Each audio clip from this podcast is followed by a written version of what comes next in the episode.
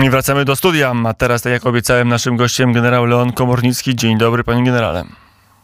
Dzień dobry panie redaktorze, dzień dobry państwu. Mm, Patrzymy na relacje polsko-ukraińskie i w zasadzie trochę tak się zastanawiałem, że nie się zastanawiam, o co właściwie Kijowowi e, chodzi i o co chodzi prezydentowi Załęskiemu. Może pan generał wie, o co chodzi w tej historii.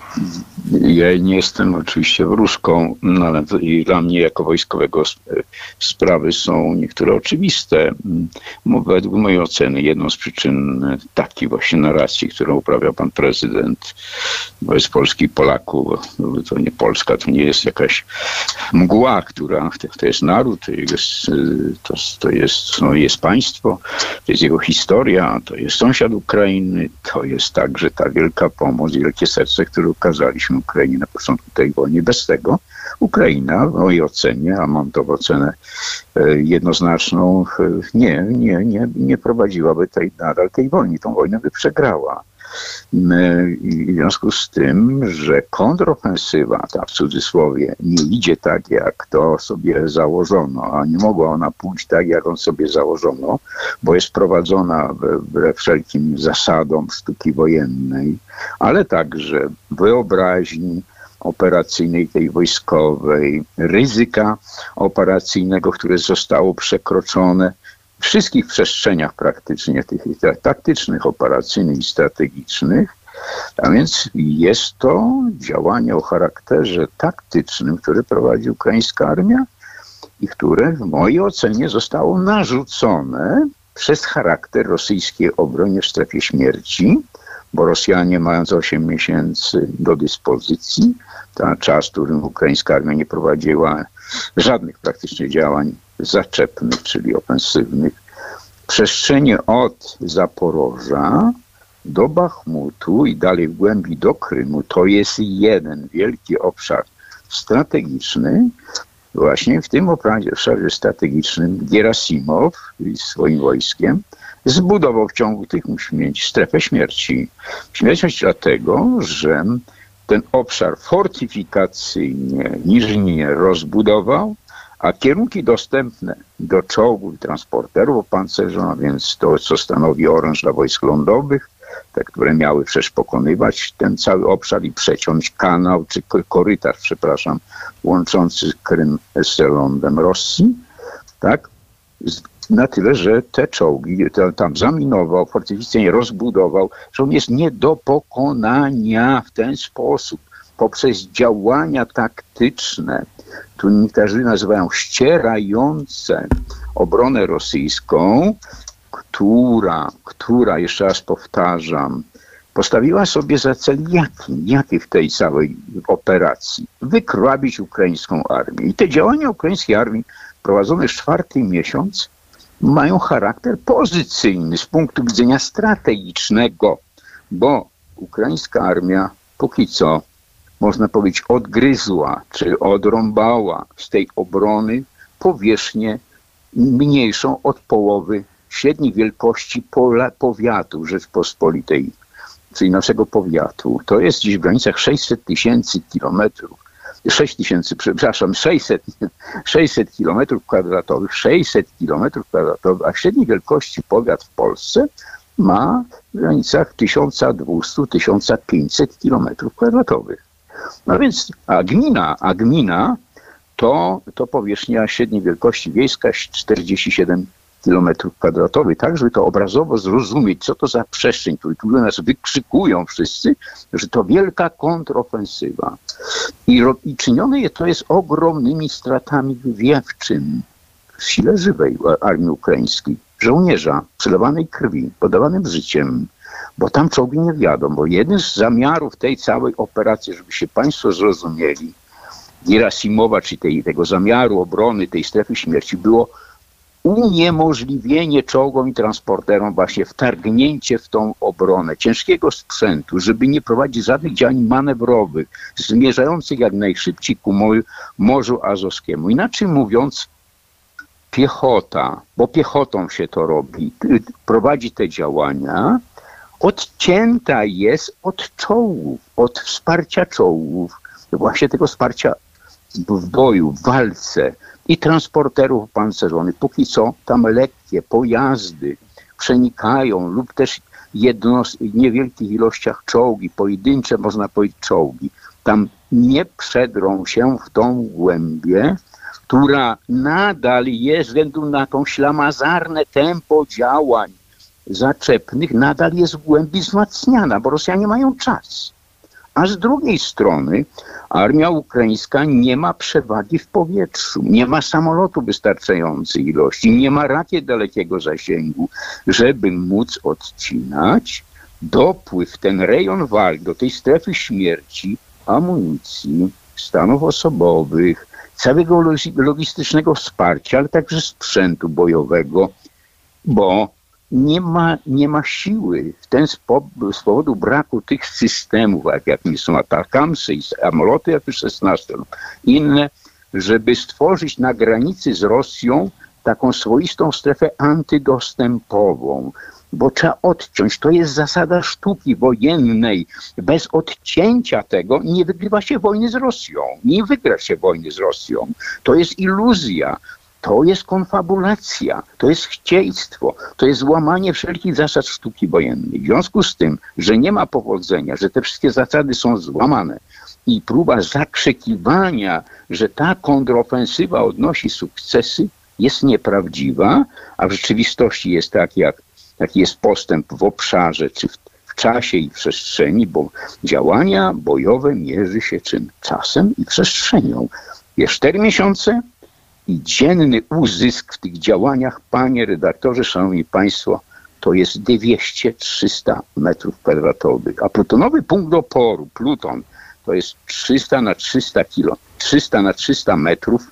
Taką powierzchnię powinien bronić rosyjskiej armii, to jest 900 metrów kwadratowych, czyli dziennie praktycznie ukraińska armia wydłubuje, można powiedzieć, z tej fortecy, z tej, tej twierdzy, którą Rosjanie zbudowali, mając 8 miesięcy do dyspozycji i teraz także w głębi mają ten czas do dyspozycji, tak, że zbudowali tą, tą twierdzę, zbudowali w powierzchni 70 tysięcy kilometrów kwadratowych, bo taka jest powierzchnia tego rejonu, tej strefy śmierci, wydłubuje się niecałe, można powiedzieć, półtorej drużyny, broniącej drużyny to jest sukces, to jest kontrofensywa. Kontrofensywa to. A jest... może się nie da inaczej? Może są takie warunki, że Ukraina nie ma innego wyboru, tylko właśnie. Ale to się nie prowadzi w ten sposób walki. To się nie podejmuje w ogóle. Bo to co to za.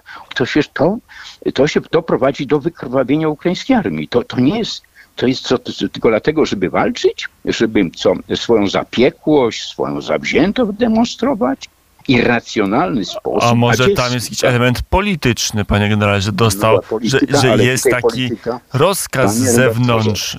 Atakujcie. Ale polityka też tu nie wytrzymuje. Dlatego, dlatego właśnie tego typu działania się podejmuje w przestrzeni międzynarodowej przez Załęskiego, przez jego kierownictwo, bo on sam nie jest, żeby właśnie szukać usprawiedliwienia tych niepowodzeń w mojej ocenie tak szukać tutaj winda. Może polskie, a może to, że Polska embargo nałożyła na zboże, a może to, że tam już teraz są ty, ty, techniki nie do, będzie dostarczać. Przecież ta technika jest dostarczana w takich ilościach i takich, takich możliwościach, jakich nas stać. Nas stać i zrobiliśmy bardzo dużo. Myśmy praktycznie w wyniku przekazania tej techniki, czołgów, przecież samolotów, samolotów MiG-29 i artylerii, i amunicji, no to dokonali, dokonujemy w tym momencie przezbrojenia, jednocześnie nie tylko modernizacji, ale przezbrojenia Wojska Polskiego, bo wszystko musimy teraz to miejsce kupić. Oczywiście Stany Zjednoczone, ostatnia decyzja jest, że częściowo nam to, to sfinansują także i to jest cześć ich chwała. Ale z drugiej strony pan prezydent Załęski, to całe kierownictwo nie może w taki sposób tutaj wykorzystując wysoką trybunę Organizacji Narodów Zjednoczonych i inne przestrzenie swoich spotkań nie rozum wykorzystywać do budowania takiej narracji, która jest niesprawiedliwa, jest krzywdząca nie tylko polskie państwo, ale przede wszystkim polski naród. I to jest bolesne, to jest bolesne, że się wykorzystuje właśnie, jak pan mówi o polityk, politykę do tego, żeby właśnie w taki sposób usprawiedliwiać, czy też zasłaniać, tworzyć zasłonę dymną niepowodzeń, jakie są na froncie.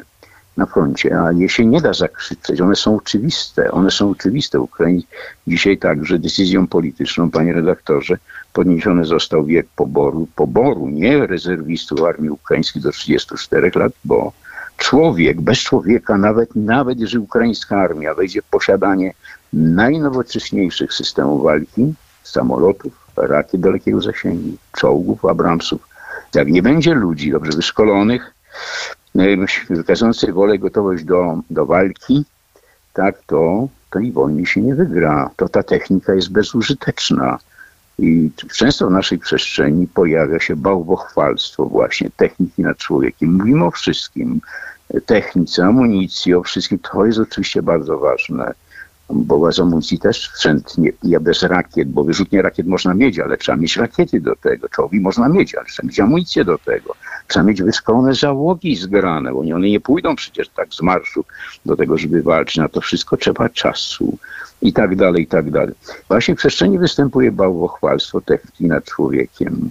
Amunicja, teraz amunicja, jakie możliwości są teraz, żeby tą amunicję dostarczyć ukraińskiej armii, bo też ona determinuje działania tej, tych, które prowadzi armia ukraińska, bo tej amunicji trzeba trzy razy więcej i artylerii, właśnie bo to jest wojna przemysłowa, jak w działaniach obronnych armii ukraińskiej. Jeżeli armia ukraińska zużywała dziennie 7 tysięcy pocisków artyleryjskich kaliber 155 mm, to teraz trzeba 40 do 60 tysięcy pocisków artyleryjskich tego kalibru tego rozmiaru, a przemysł amerykański nie tak dawno podjęto decyzję w 2024 roku osiągnie zdolność do produkcji 80 tysięcy pocisków artyleryjskich tego kalibru w ilości miesięcznie. Niech pan dobrze słucha i państwo słuchają, 80 tysięcy pocisków. Armia ukraińska to zużyje w działaniach ofensywnych w ciągu dwóch dni. A europejski przemysł kiedy to, to ile tej amunicji jest w stanie produkować? 8-10 tysięcy. Takie są potrzeby tej wojny przemysłowej. To nie są żarty. To nie jest opowiadanie różnego rodzaju opowieści, które nic nie mają wspólnego ze sztuką wojną, które w głównej mierze wygłaszają różnego rodzaju eksperci i byli wojskowi. To jest przykro mi z tego powodu że takie właśnie opowieści są, które są głównie podyktowane potrzebą ilości lajków, a nie rzeczywistą oceną trwającej, krwawej i wyniszczającej wojny, która sprowadzona nie tylko na lądzie przecież, ale w przestrzeni powietrznej, w przestrzeni morskiej, bo Rosjanie cały czas, wbrew różnego rodzaju narracjom, które się też u nas pojawiły, one głównie są zbudowane na rosyjskiej dezinformacji, bo rosyjskie zasady strategii wojennej zbudowane na azjatyckich tutaj po, po, po tym fundamencie, w azjatyckim fundamencie mówią, jesteś słaby? Mów, że jesteś silny. Jesteś silny, mów, że jesteś słaby. Jesteś daleko, mów, że jesteś blisko. Jesteś blisko, mów, że jesteś daleko, po to, żeby dezorientować, osłabiać, rozluźniać, tak, dekoncentrować, a później co? Uderzyć. Uderzyć niespodziewanie. Właśnie ta rosyjska dezinformacja w tej naszej przestrzeni informacyjnej, podawana przez różne media zagraniczne także, ale i także portale i tak dalej, jest wszechobecna i ona karmi właśnie tych, te, a te nasze oczekiwania właśnie, że Rosja była słaba, że armia rosyjska przegrała, że ta wojna już się skończyła, armia ukraińska wygrała to Rosjanie wychodzą naprzeciw tym naszym oczekiwaniom i informują, że amunicji już niedługo będzie brakować, że koreański przywódca przyjechał dlatego, że amunicji nie ma, co jest nieprawdą oczywiście.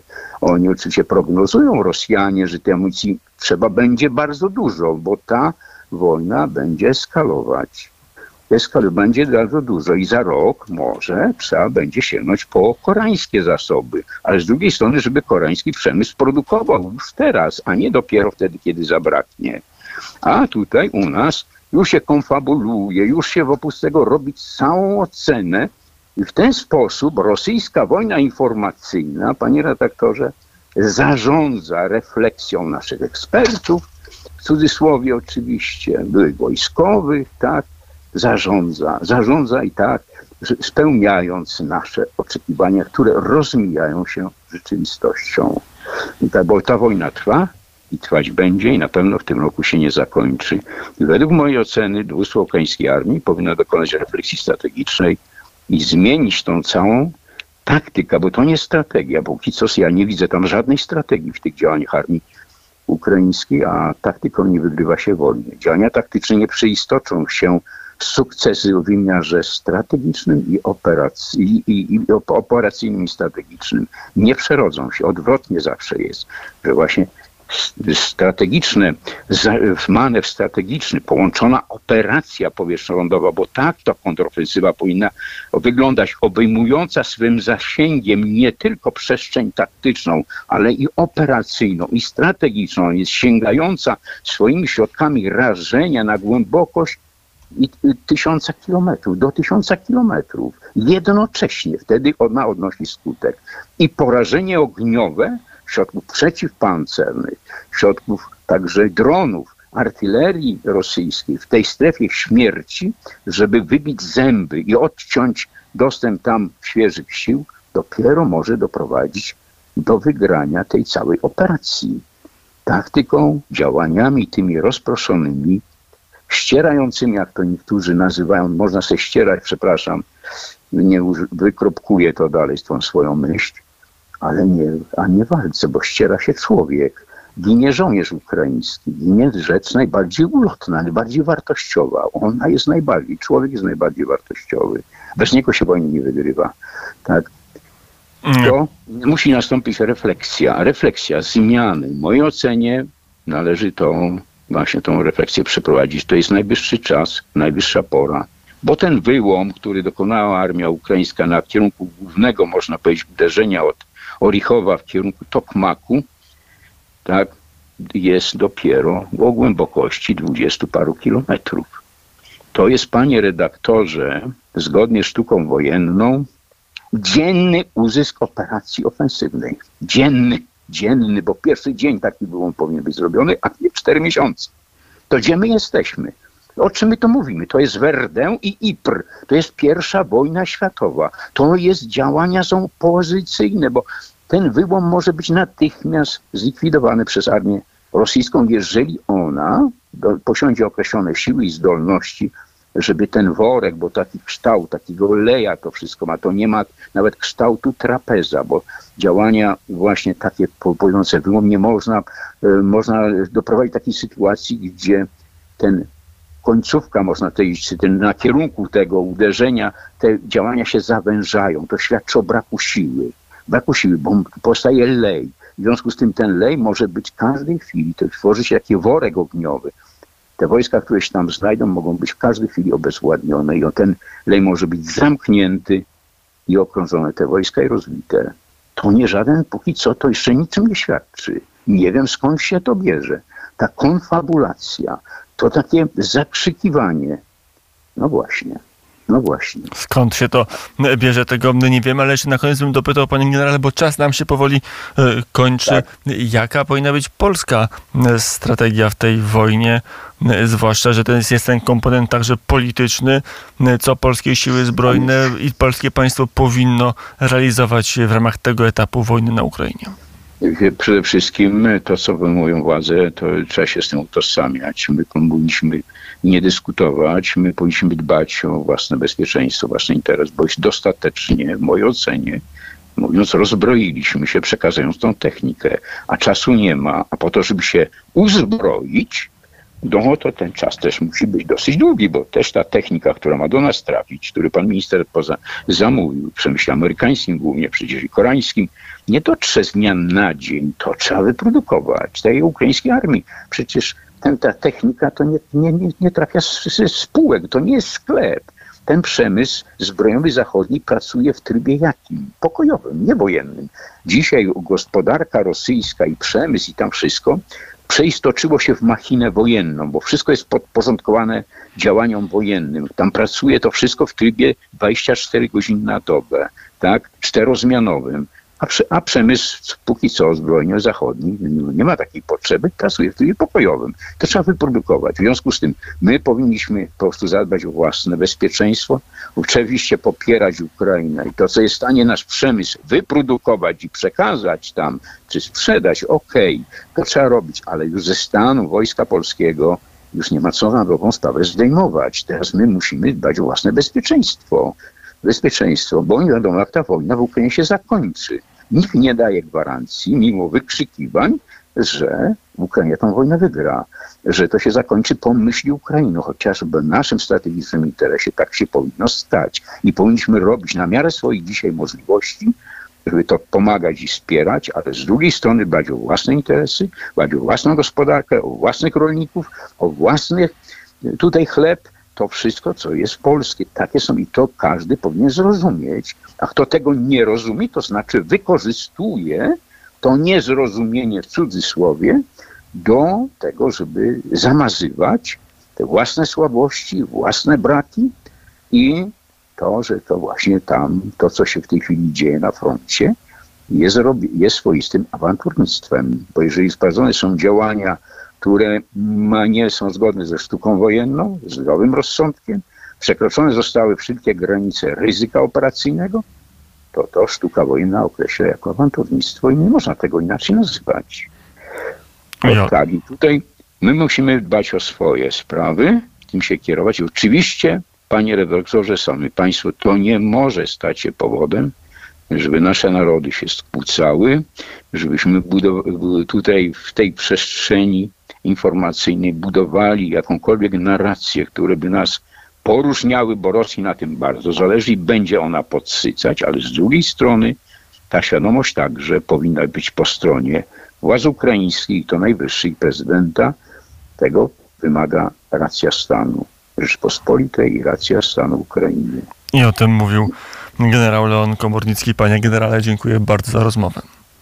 Dziękuję bardzo, pozdrawiam serdecznie. I tym samym kończymy dzisiejszy Kurier Samopołudnie.